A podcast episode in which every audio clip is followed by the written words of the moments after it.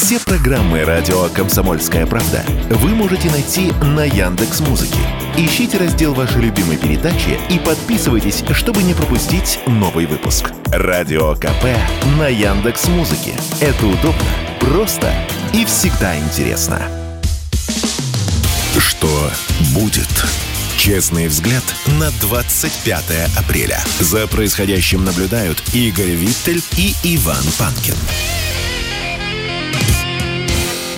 Здравствуйте, друзья. В студии радио «Комсомольская правда» Иван Панкин и Игорь Виттель. Мы рады вас приветствовать. Я рады, рады. На канале радио «Комсомольская правда» в YouTube идет прямая видеотрансляция. Подписывайтесь на канал, ставьте лайк, пожалуйста, пишите в чате жалобы, предложения, темы гостей для эфиров.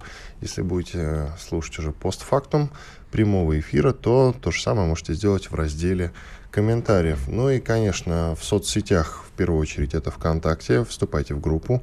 И там тоже есть прямая видеотрансляция, как и в нашем телеграм-канале, который тоже называется «Радио Комсомольская правда». Подписывайтесь непременно. Ну и могу вам порекомендовать пользоваться а, подкаст-платформами, например, Яндекс Музыкой, Google Подкаст или Apple Подкаст. Пожалуйста, подписывайтесь на шоу «Что будет». Вам по утрам будут приходить оповещения.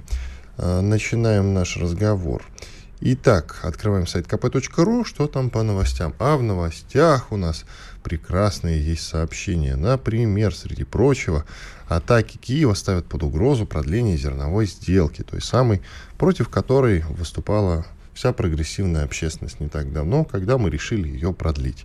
И вот после атак беспилотников Минобороны заявила, что вот-вот и выйдем из зерновой сделки. Ну, то есть, понимаешь, вот что меня в этом смущает?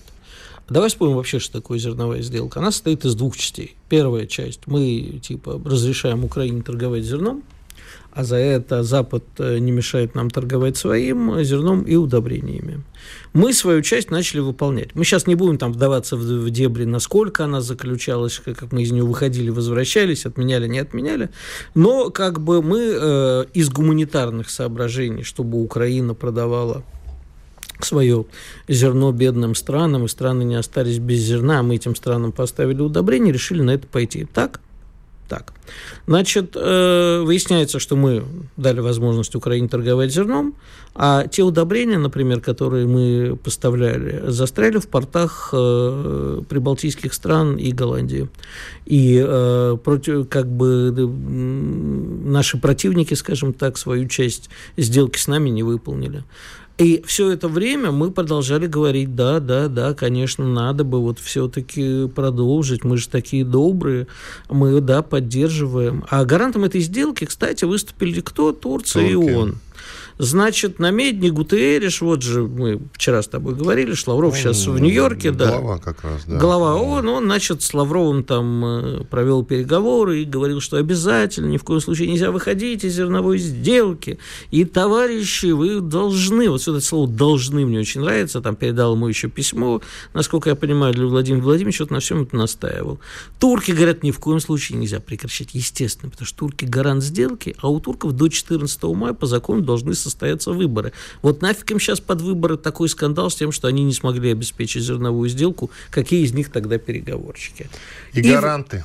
И гаранты, да, гаранты. да, гаранты, извини, я не то слово употребил. Так вот, э, мы все это время кивали головой и были добрыми до тех пор, пока вчера не выяснилось, что те дроны, которые атаковали Севастополь, они были из Одессы. Вот тут ни Лавров, ни Путин, ни кто-нибудь из наших экономических переговорщиков, а Минобороны сказал, ребята, а вы идите, как, кстати, с вашей зерновой сделкой.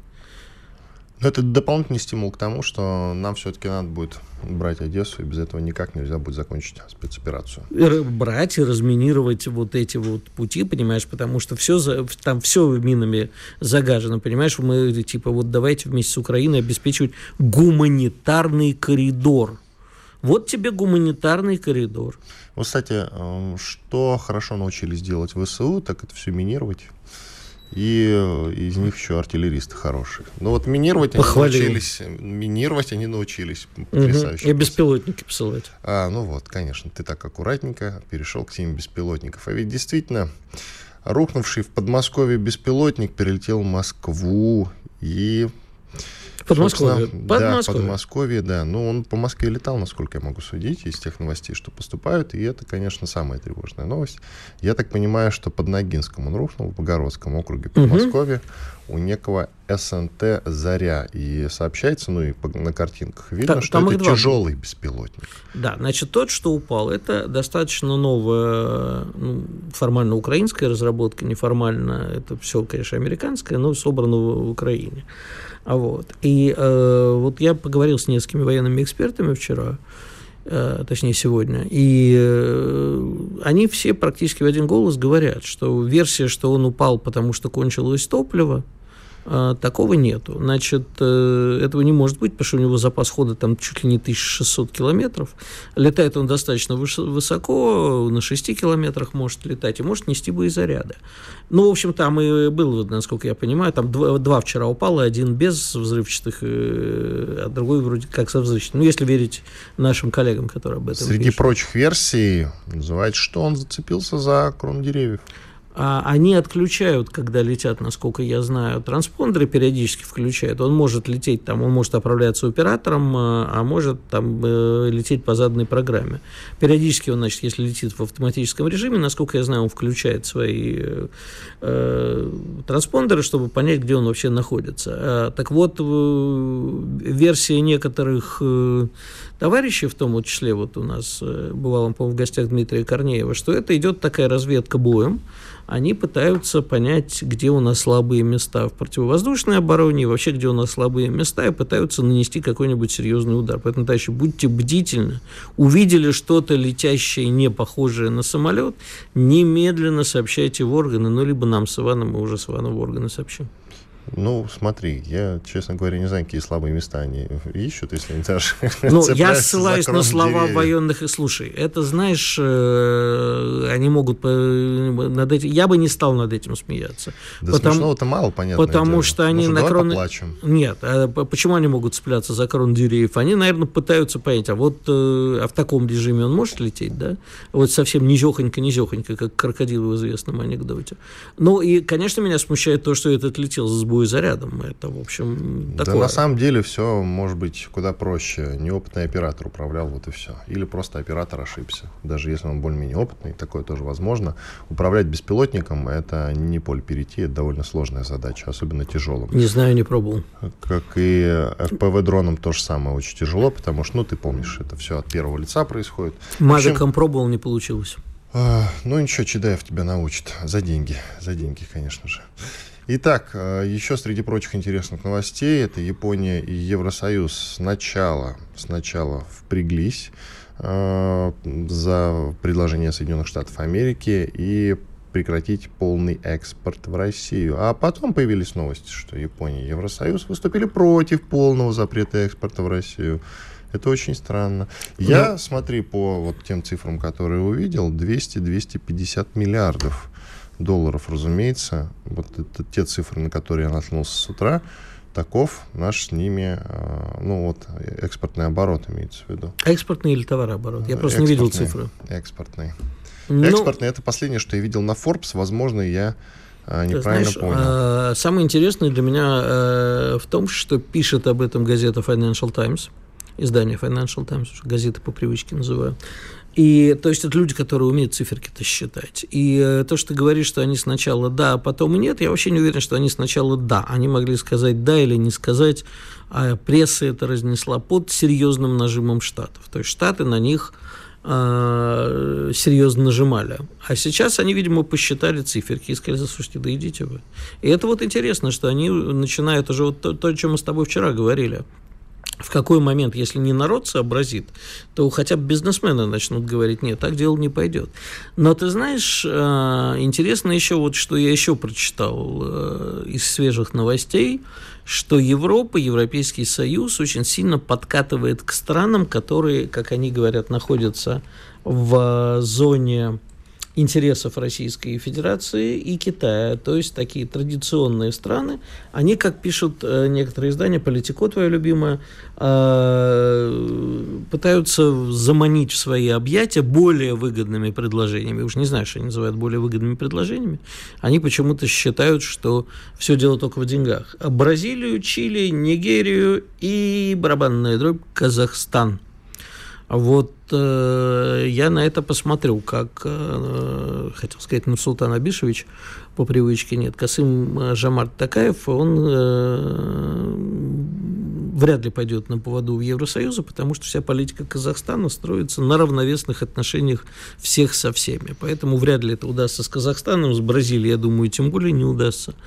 А, вот. А насчет Нигерии и э, Чили, это, конечно, любопытно. А Бразилия, Нигерия и Чили, это, конечно, любопытный у них выбор партнеров. Ну, не знаю, почему об этом пишет политика, почему именно такой выбор партнеров. Ну, будем, будем наблюдать, как говорит один агент. Ты сказал, моя любимая, я поправлю тебя, политико. Политико, неважно. Политико.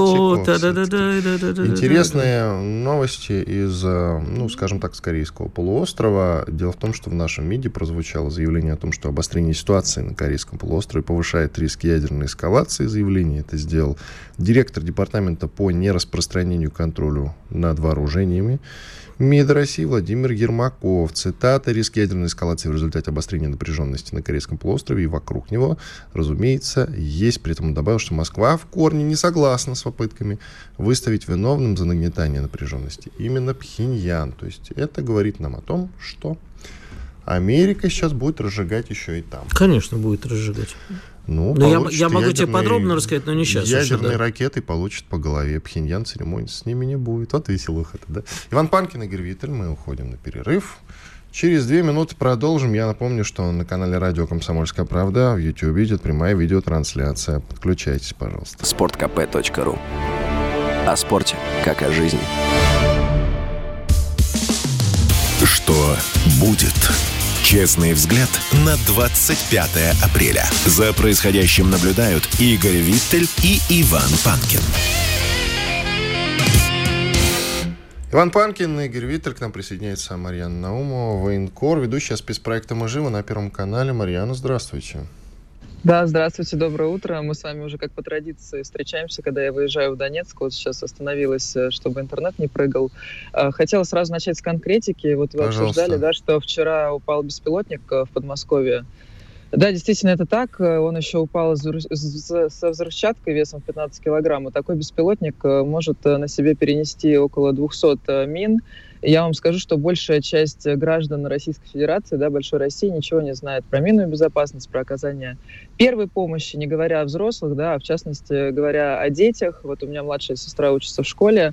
А, ничего, никакой информации об этом. Из нового только вот начали флаг э, по утрам э, поднимать. Да, и то, вот. кстати, не во всех школах поднимают. Да, Ко- да, да. Кое-кто саботирует, я вам хочу сказать. Да, я поэтому информации никакой нет. И я бы хотела вот в эфире вашей программы, у вас очень прекрасная живая аудитория, обратиться к людям, которые пишут, которые рисуют, э, которые, возможно, рисуют комиксы. Напишите мне, пожалуйста, ВКонтакте, либо в Телеграме Марьяна Батьковна. Э, давайте рисовать эти комиксы, давайте делать брошюры, потому что совсем скоро, я уверена, что беспилотник упадет уже с минами, да, и, к сожалению, будет много много жертв, и никто об этом не задумывается, а на госуровне, к сожалению, это пока как-то вообще не развивается, ничего я такого не вижу. Ну давайте вот. все-таки народ пугать не будем, Марьяна. Ну, в смысле Давайте пугать? Э, они уже падают, они уже падают. Ну, как не пугать, если это уже страшно, извините меня. Э, одно дело, да, когда это идет в зоне спецоперации, другое это вот, э, вот МКАД уже совсем скоро, я думаю, ну ладно, давайте не будем, конечно, Да, вот уже заниматься... совсем скоро не будем каркать, вот ну, уже совсем скоро конец света, Марьяна. Надо этим заниматься. А, в любом случае, хотела вам рассказать э, очень интересную историю. Совсем недавно я была в Попасной, в этом городе я была впервые. Сейчас он закрытый, и там были ожесточенные бои. Вот, освободили его летом того года. А, это, наверное, самый разрушенный город, который я когда-либо видела вот за всю свою работу, за все 9 лет. Просто от города не осталось ничего. Любое здание, все повреждено, разбито. А, до войны там жило около 20 тысяч человек, сейчас там осталось всего 270. А, никакой инфраструктуры, ничего, ни аптек, ни магазин, то есть просто мертвый город, город-призрак. А, и там мы поехали с, Волгогра... с краснодарскими волонтерами развозить хлеб, вот, оставшимся жителям. А, кстати, местные жители рассказывают, что вот Украина при отходе просто на своем пути крушила все, и даже травила колодцы, скидывали туда трупы животных, бензин, ну, то есть просто какое-то варварство. И вот мы когда а, доехали до бараков а, по улице Циолковского, там вот буквально несколько домиков, которые остались целые, там живут люди, и там я встретила бабушку 85 лет с очень трагичной историей, ее зовут Антонина Александровна Олейникова. Она в свое время долго работала на севере, русском, как и многие украинцы, зарабатывала деньги, отстроила хороший дом, в Попасной, а, но часть денег пропала с э, развалом Советского Союза и потом с началом войны. И получается такая история, что а, вот ее дом, да, а у соседки, у второй, у третьей дома побило. И все эти соседки э, пришли к бабушке. Бабуля, можно у вас э, пожить? Наши дома разбила. Она, в общем, всех приютила. Потом в ее дом было два прилета – а на второй прилет уже попала в крышу, чуть не придавила всех местных э, жителей, которые у нее а, были в, в квартире, в доме. И потом, а, уже когда все там разбило, развалило, бабуля переселилась в другой подвал, из этого подвала предлагали эвакуацию в Артемовск, но тогда в этом подвале была ее соседка раненая, и она не могла ее бросить, то есть она не уехала. И вывозили в основном таких более-менее сильных людей, да, которые могут эваку... эвакуироваться самостоятельно. Поэтому бабуля осталась там, соседка это потом умерла, и э, около 20 дней э, бабуле приходилось жить в этом подвале с мертвыми людьми. А, и вот я эту бабулю встретила в Попасной, она мне показала подвал, где она сейчас живет, в этом бараке. Вот две недели назад там было в подвале около нуля градусов, там почти вода замерзала. То есть безумно холодно, нечеловеческие условия. В этом подвале нет ничего. Она там кое-как себе койку соорудила, несколько одеял, кошечка там с ней живет, э, с, с, там диодный свет, э, какую-то импровизированную кухню они сделали, но там невозможно жить. Там холодно, голодно. Я не знаю, как бабуля там живет, мне стало ее безумно жалко. А, мы сняли вот э, нашу программу «Мы живы», показали на Первом канале. У себя в Телеграме Марьяна Батьковна я это выставила, это видео. А, мне хотелось найти ее родственников, да, как-то ей помочь, как-то ее, возможно, вывести, потому что ну, это просто нечеловеческие условия. Вот. Очень много видео набрало э, просмотров, очень много людей отзывались со всей России, а, там хотели приютить бабушку, как-то помочь, но в первую очередь в таких ситуациях я стараюсь искать родственников. Это самое основное. Потому что все-таки пожилой человек — это не просто, там, знаете, вывести котенка, да, пристроить его в какие-то хорошие руки. Это человек с, со своими какими-то устоями, в основном очень упрямыми, который никак не хочет уезжать. И в первую очередь, на что стоит обратить внимание, это родственники. Они в основном могут как-то посодействовать. Вот. А, бабушка обратилась к сыну Сергею, мы пытались его найти из Волгограда, не нашли. А, и вот спустя время, после того, как я выставила это ее видео, а, ко мне обратилась э, сестра, э, по линии сестры родственники, и нашлась внучка этой бабули.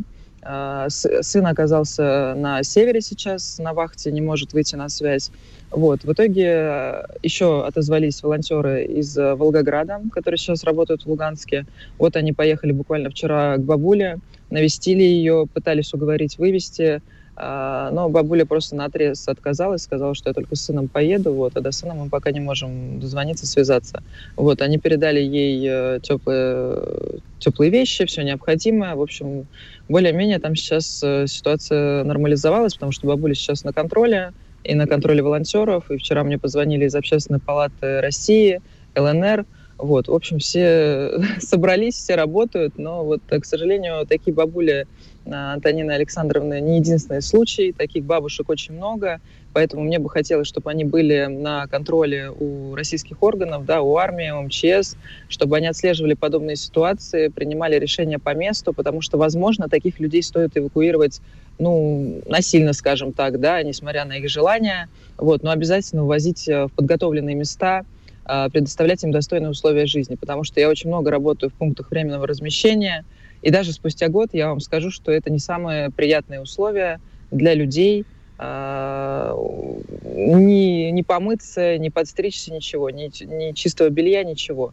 И вот хотелось бы обратиться к моим коллегам-военкорам, да, которые зачастую занимаются просто каким-то инфо-цыганством, там обсуждают миллионный раз Бахмут, э, там и так далее. Вот, таких бабушек на территории республик просто сотни тысячи. Вот занимайтесь, пожалуйста, этим, помогайте вот. Марьяна, а как координировать такую информацию? Э, то есть бабушек таких действительно сотни, может быть, даже тысячи. Вопрос о том, как э, получать информацию.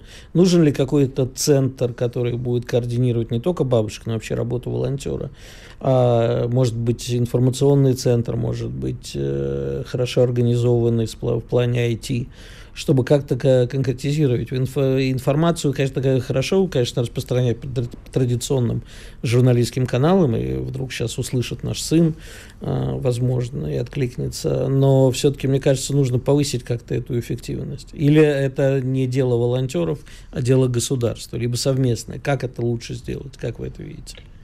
На самом деле есть всякие эти организации, есть эти волонтерские центры. Все это более-менее оптимизировано, но на самом деле, вот я по опыту скажу, да, что все-таки мы заезжаем зачастую туда, где даже службы иногда не работают, волонтеры. Мы пробираемся э, просто в непроходимые какие-то степи, где живут люди. Вот мне вчера этот волонтер, с которым мы ездили в Попасную из Краснодарского края, он сказал, что мы вообще нашли семью, у которых там сын похоронен во дворе, а у них там еще все еще идут бои, и никак нам их не эвакуировать, и уезжать они не хотят, потому что у них сын прямо во дворе э, похоронен. И как бы службы сейчас этим не будут заниматься, потому что ведутся активные боевые действия. Поэтому иногда службы не могут э, предоставить то, что, да, то, что мы видим там, и как-то эту информацию передать.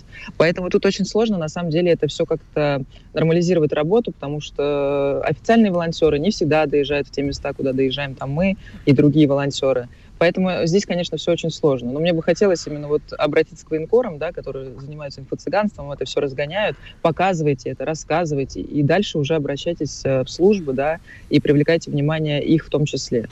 А что вы имеете в виду, что военкоры инфо-цыганством занимаются? Очень много постов про вот этот Бахмут, какая-то тема, зацепиться за нее, просто вот разгон какой-то непонятной информации. Э, там все стали военными вдруг экспертами. Для этого есть хорошие военкоры типа Коца, Стешина, Пегова, которые э, и покосят укроп, и расскажут, что есть что, а остальные занимаются просто вот какими-то э, перерепостами. Я вот это больше всего ненавижу. У тебя вроде авторский канал, да, а ты занимаешься какими-то перерепостами, разгоняешь все эти фейки, укронацисты, Саларейх и так далее. Занимайтесь конкретным делом. Вы же ездите по этим республикам, вы видите этих бедных несчастных бабушек. Ну, помогите хотя бы им. Давайте начнем с этого. Что показывать реальную помощь, а не только писать что-то у себя в телеграм-канале и набирать под, подписоты. Вот это работа реальная, журналистская в том числе. Спасибо большое. Марьяна Наумова, общественный деятель, ведущая спецпроекта «Мы живем на Первом канале», военкор, соответственно. Спасибо, благодарим за участие, Марьяна. Ну, в общем, отчасти-то Марьяна права, я с ней вот по поводу репостов э, солидарен абсолютно. Э, если ты создал какой-то авторский канал, он называется твоим именем, что делать э, постоянные бесконечные репосты. Я да, я специально, не... если еще и говорю ты. Действительно. И делать бесконечные репосты у некоторых людей за день ни одного собственно написанного поста, зато куча репостов. Зарабатывают? А, да, еще и на рекламе зарабатывают, причем довольно топовые, не только там военкоры, но и ведущие, Не надо на эту тему, не надо на эту Нет, тему почему? Очень-очень, да, зарабатывают кучу денег на рекламе какой-то бытовой техники. Ну, Завидовать будем. Да, ага. Радио «Комсомольская правда». Срочно о важном. Что будет? Честный взгляд на 25 апреля. За происходящим наблюдают Игорь Виттель и Иван Панкин. Иван Панкин, Игорь Виттель. Мы продолжаем наш эфир. Я напомню, что на нашем канале Радио Комсомольская правда в YouTube идет прямая видеотрансляция. Подписывайтесь, пожалуйста, на канал, ставьте лайк, в чате пишите.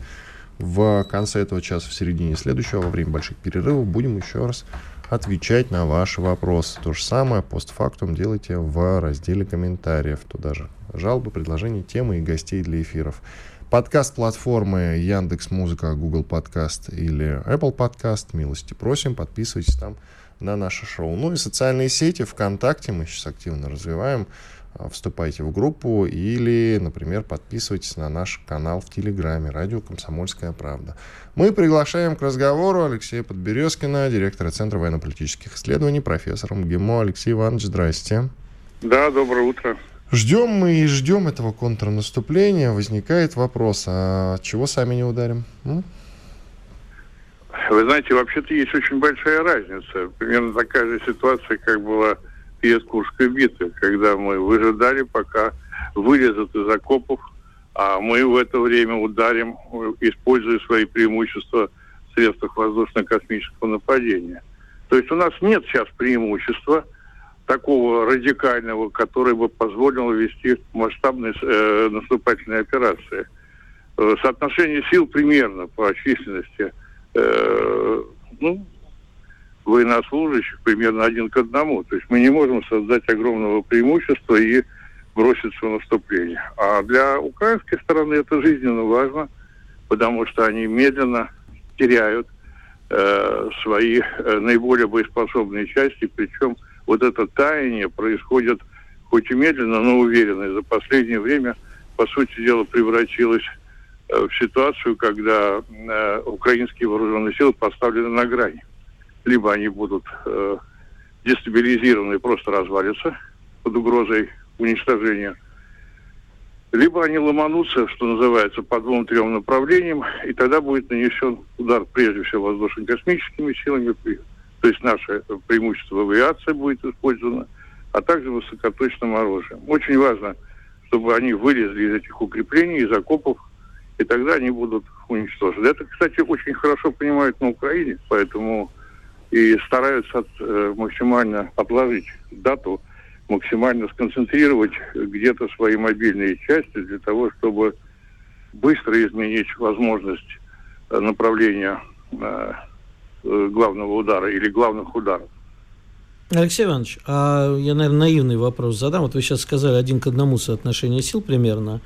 Ну, вроде как по военной науке, поправьте меня, если я не прав, я не военный эксперт. А, атака, для атаки нужно преимущество в 4 раза. А почему же тогда идет речь постоянно о том, что вот-вот начнется украинская контратака? Ну, на самом деле, по военной науке там, э, да, э, по теории военной, как бы 3-5 раз должно быть преимущество, потому что и понятно совершенно, что человек, который сидит в окопе, зарывший землю, так сказать, еще укрепленном доте, наверное, для него гораздо более комфортно переносить тот же самый э, огневой налет, чем тот, который идет по чистому полю. Это совершенно очевидно. Хотя у нас уже появились, в том числе в военной среде, некие гениальные стратегии, которые считают, что можно наступать и с, с меньшими силами.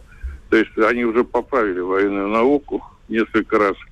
Э, я думаю, что это будет не на пользу военной науки. Вот. Поэтому да, это так. Вот такое соотношение сил, оно де-факто есть, потому что украинская сторона провела уже не только мобилизацию, они, по, по сути дела, э, высосали все ресурсы возможные, профессиональные во всяком случае.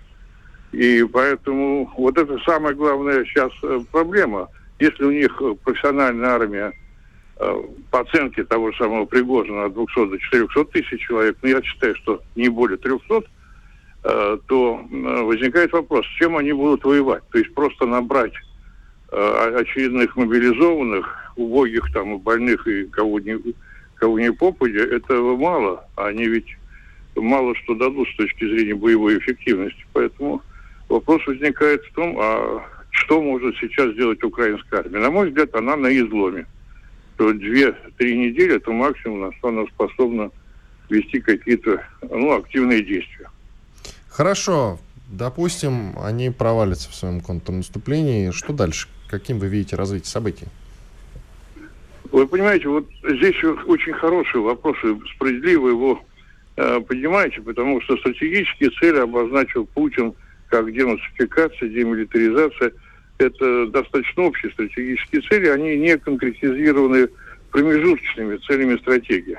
И это сделано умышленно, чтобы оставить, так сказать, гибкость, возможность гибкого подхода, не называть э, вещи до конца своими именами. Но если вы спросите меня, то у нас надо исходить из того, что мы э, вступили... И, кстати сказать, концепция новой редакции внешней политики, вот сегодня будет очередное обсуждений Совета Федерации, там ведь очень четко говорится, что борьба идет э, на, не на жизнь, а речь идет о существовании нации, даже не государства, а нации. Поэтому если мы так ставим вопрос, то следующий э, логичный шаг, надо что надо идти до конца, уничтожать эту угрозу полностью. А до конца это значит до границ, как минимум, Львова. А может быть и Варшавы. Алексей Иванович, я не совсем об этом спросил. Это понятно, все, что вы сказали, это правильно, я тут с вами полностью согласен. Я имел в виду разгромим ВСУ, но это же не означает конец спецоперации или там конец вот этого, то, что мы называем словом из пяти букв э, война, я имею в виду. Вы знаете, э, Городские бои никто не отменял, ну и нет, так нет, нет, нет, нет, нет, нет. Значит, военные решают свои задачи. И никакие городские бои там и прочее, это сейчас уже все мало реально выглядит, потому что против э, серьезной профессиональной армии вести боевые действия в городе э, можно только, ну, в исключительных случаях. О какой-то масштабной войне речи не идет. Поэтому я абсолютно убежден, что после решения военной задачи э, наступит период политического регулирования, а это значит смена элиты, смена правительства – смена тех э, нацистских установок идеологических, ментальных, которые внедрили в украинское общество, это очень тяжелый болезненный процесс. Это восстановление украинской экономики, социальной сферы. То есть это, это геморрой, который на долгие годы. Спасибо большое. Алексей Подберезкин, директор Центра военно-политических исследований, профессор МГИМО, был с нами на связи. Геморрой на долгие годы. Вот интересно, давай почитаем примерно. На долгие это на какие? Восстановление Украины. Вот ну, судя из бюджета Украины. Насколько ты оцениваешь в годах? Слушай, ты знаешь, я отвечу тебе немножко издалека, сейчас ну, зачитаю. Ну, понятно, давай, конечно. Вот, я сегодня... Не, на... не, не, не, я не про это. Я перестань меня подкалывать. Я еще не иронизирую. Понимаешь, что не можешь сразу ответить Я на не могу на этот вопрос ответить сразу, безусловно. Но я сегодня, а, прежде чем ответить, я сегодня напоролся на один пост в Телеграме неизвестного мне человека а, с опросом. Сейчас я до него докопаюсь. Там вот было очень интересно. А, да, я уже его отправил в наш чатик. Не, там ищу. А что, собственно, э, что будет целью? Да? Э, смена в Украине власти. Э, Украина в вход, значит, четырех территорий плюс Крым, четырех районов Украины плюс Крым в составе Российской Федерации в полном месте, в полном объеме, да, то есть в границах. Либо, вот, да, вот, нашел. Смена власти на Украине, Украина остается независимым государством, что для вас значит достижение цели СВО. Украина перестает существовать как государство, становится частью России. Украина перестает существовать как государство, территория отходит нескольким странам. Четыре области плюс Крым, а, следующий пункт. Одесса, Николаев, Харьков, Сумы, Днепропетровск. Четыре области, и Крым становится Россией, и все будет Россия. Значит, все эти варианты развития событий, а их на самом деле намного больше, но это такие основные. Кстати, догадайся, вот на тот момент, когда я проголосовал, не буду говорить за что, что было самым популярным ответом. Не знаю. Ну вот два последних пункта, все будет Россия, и вот Одесса, Николаев, Харьков, Сумы, Днепропетровск, плюс четыре области и Крым. Я думаю, что второй вариант все-таки. Нет, а они поровну набирают вот эти а, два варианта, они набирают поровну, а остальное значительно меньше. Ну, чуть меньше Украина перестает существовать, и как государство становится частью России. Вопрос, что нам действительно нужно, и э, второй вопрос, а, собственно, как мы будем считать каждый из этих случаев. А, ответить на это реально нельзя потому что непонятно, что лучше всего соответствует э, нашим стратегическим э, задачам. На мой взгляд, я, наверное, хулу сейчас скажу, ежели мы сможем э, добить милитаризацию и так далее, а, и сменить власть в Украине и получить какие-то гарантии и сами себе дать гарантии, да, то есть только сила может быть, наша сила может быть нашей гарантией, наша армия и флот, что Украина меняет свою политику, при этом остается независимым государством. Ну, естественно, четыре части отходят, э, плюс Крым отходит к нам, тут вообще вопросов нету. То, наверное, это, на мой взгляд, оптимальный вариант. Нам действительно придется очень много вложить денег. Но тут опять-таки, понимаешь, мы же не Европа, чтобы все считать деньгами. Крым так наш. Да, я сейчас не про это. Я просто говорю, что это вот фиксация, это, а, наш в смысле международного признания. Говорят, все, ребята, мы признаем вот эти вот пять регионов, это ваш. И, безусловно, придется вложить очень много денег. И вкладываем очень много денег. И, в общем, вокруг этого будет очень много а, людей, желающих на этом подзаработать. Вопрос вот в чем. А мы справимся лучше, чем Украина? Ты понимаешь, в чем дело? Как Украина какая? Как Украина сейчас, Текущая. безусловно, теку, безусловно, лучше. Безусловно. Иван Панкин, Игорь Виттель. Сейчас мы уйдем на небольшой перерыв. После этого вернемся и продолжим. Я напомню, что на канале Радио Комсомольская правда в YouTube идет прямая видеотрансляция. Подписывайтесь, пожалуйста, на канал, ставьте лайк непременно. Ну и пишите ваши предложения по темам и гостям. Радио Комсомольская правда. Мы быстрее телеграм-каналов. Что будет? Честный взгляд на 25 апреля. За происходящим наблюдают Игорь Виттель и Иван Панкин.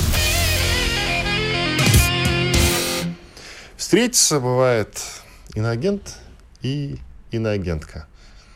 И вот такой хороший разговор у них складный получается. Давайте фрагмент послушаем, как известный иноагент Невзоров, Невзоров в прошлом хороший журналист, ну и неплохой интервьюер Шихман – Накануне тут поговорили замечательно. Слушаем фрагмент.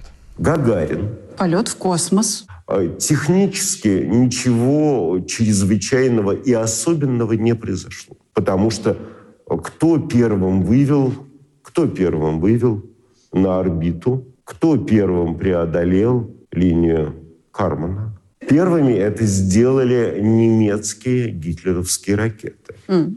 То есть такая возможность преодолеть гравитацию и вывести с необходимой силой и скоростью летательный аппарат за пределы атмосферы. Это еще не космос все равно, там, где летал Гагарин. Космосом мы это называем просто ну, для того, чтобы не сравниться. Mm-hmm. Космос находится от нас гораздо дальше, чем Луна, потому что Луна — это вообще филиал. Но я «Космос как предчувствие» есть такой известный фильм, название хорошее.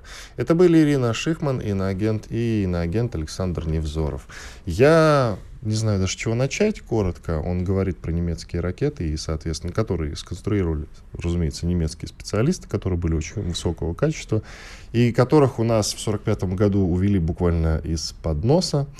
Э, там э, в Берлине был Королев, но вот так получилось, что они достались американцам. Но они и сами хотели, конечно, уехать в Америку больше все-таки по одной простой причине. Ничего хорошего, как они это видели, им не светит в ближайшей перспективе. Они уехали в Америку. И там начали работать. Жили, кстати, хорошо, никто не прижимал их за то, что они немцы, как сейчас это происходит в мире с русскими людьми. Э, русофобия цветет и пахнет. Любопытный момент. Если они действительно создали эти ракеты, и была возможность развить эти технологии, то почему же они не сделали это в Соединенных Штатах Америки за все эти годы? Почему не успели раньше нас? Ведь у них там была полная база и деньги. Все. Э, можно, прежде чем я тебе отвечу на этот вопрос, э, я немножечко возмущусь. Точнее, Нет. задам вопрос. Кому, Скажи... мне или Александру Невзорову? Тебе.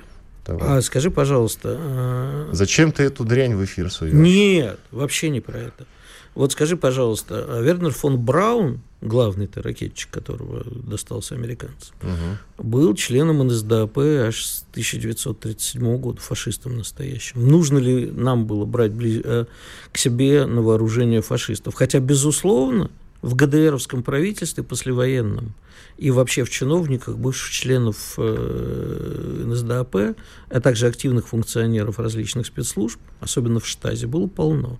Но непосредственно нам в Россию нужно такое было брать? Ну, это Но скорее риторический вопрос. за ними. Ну, это риторический это вопрос. Истори... Да, это исторический факт. А значит, риторический, нужны. вопрос. Значит, так, нужны. Да. Не знаю. Значит, а что касается Невзорова, э, то, слушай, ну, эти люди, ну, Шихман там, ну, может быть, они действительно, как ты считаешь, неплохой интервьюер, я этого не знаю, особо за ней не слежу. Иноагент ну, успешный, Шихман, поэтому. Но это, знаешь, не все. У нас вон и иноагент Дудь успешный. А, так вот, э, целью этих людей, не знаю, заказной или это просто вот потребность души, является э, обесценить, как говорит современная молодежь, все русское не только российская, русская. То есть, если почитать таких э, ярых политических украинцев, почитать наших э, людей, как называется, с хорошими лицами, а для них там сумасшедшую Катю Марголес, каждый из них считает необходимостью доказать, что никакой русской культуры не было, что все, что есть у русского, это принесли.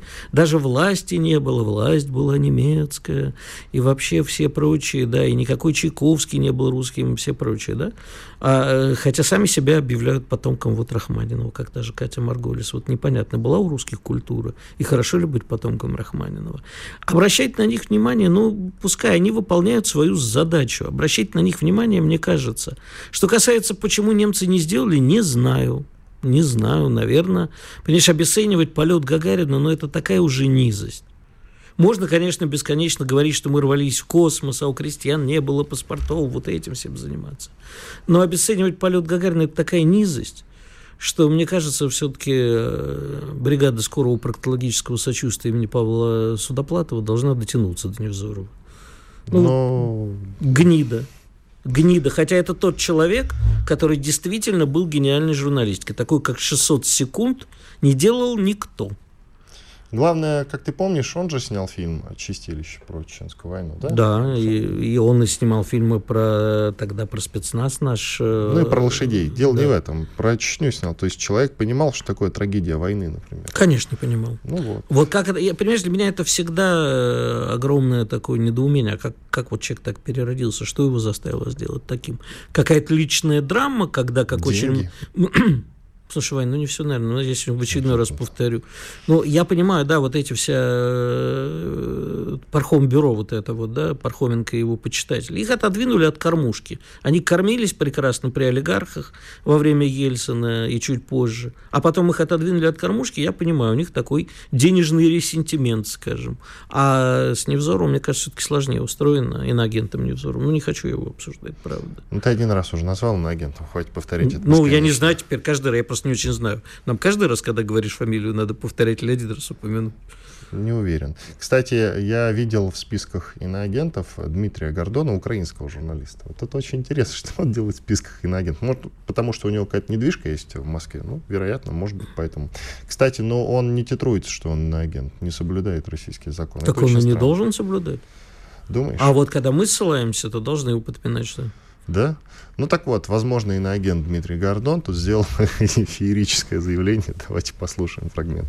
Я вам скажу то, чего не говорит никто. Значит, э, президент Украины еврей, министр обороны Украины Резников еврей, глава администрации, глава офиса президента, это по-российски администрация президента Ермак, наполовину еврей. Я вам сейчас еще назову десятки людей евреев, которые занимают ключевые посты в Украине. Это нацистское государство, ребята. Это фашистское государство, где евреи занимают многие руководящие посты э, в стране.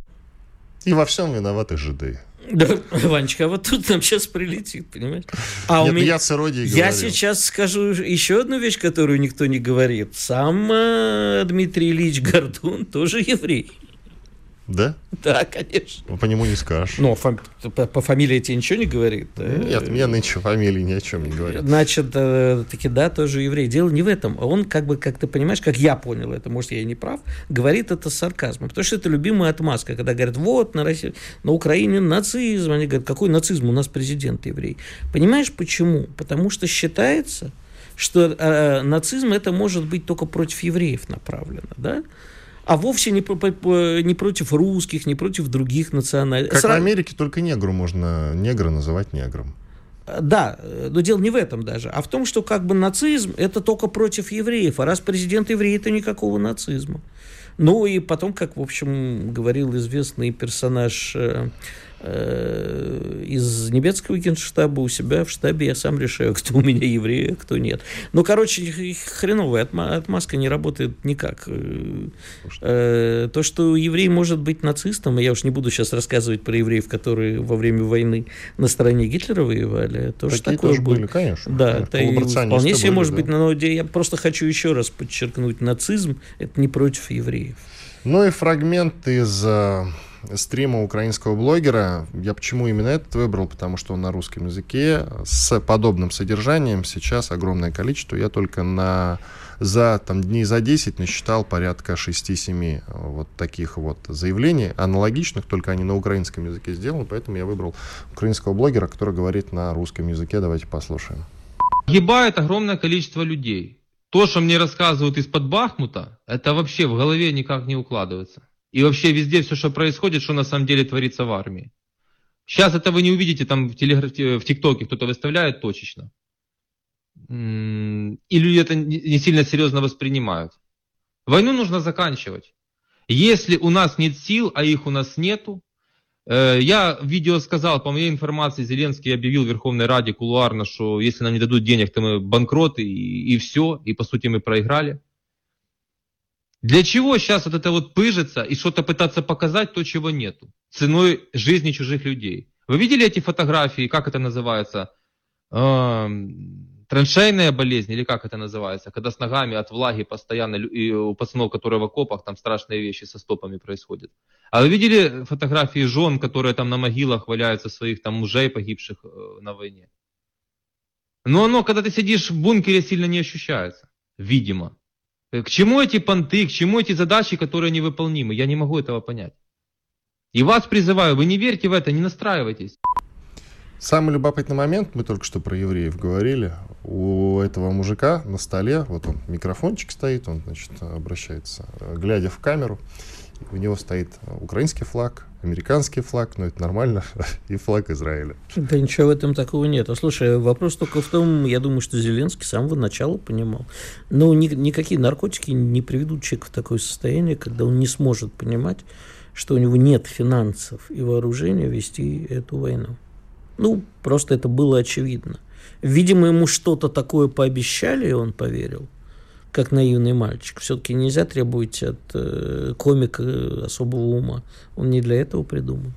Не знаю. А то, что меня интересует только одно, вот сколько таких людей, как этот блогер, который уже открыто понимает, что пора сворачиваться. Так я же тебе говорю, я где-то около семи насчитал. Ну, ты все семь насчитал, а нужно, чтобы их было десятки и сотни Это тысяч. только я, и я же не, ну, я реально, просто... не все паблики украинские. Тут, тут нет, да я думаю, что в открытую это никто не, никто не высказывается. Нет, в открытую. Чтобы получать еще больше информации и эксклюзивных материалов, присоединяйтесь к радио «Комсомольская правда» в соцсетях. В отечественных социальных сетях. Смотрите новые выпуски на Рутьюбе, читайте телеграм-канал, добавляйтесь в друзья ВКонтакте, подписывайтесь, смотрите и слушайте. Радио «Комсомольская правда». Самая оперативная и проверенная информация в эфире и соцсетях.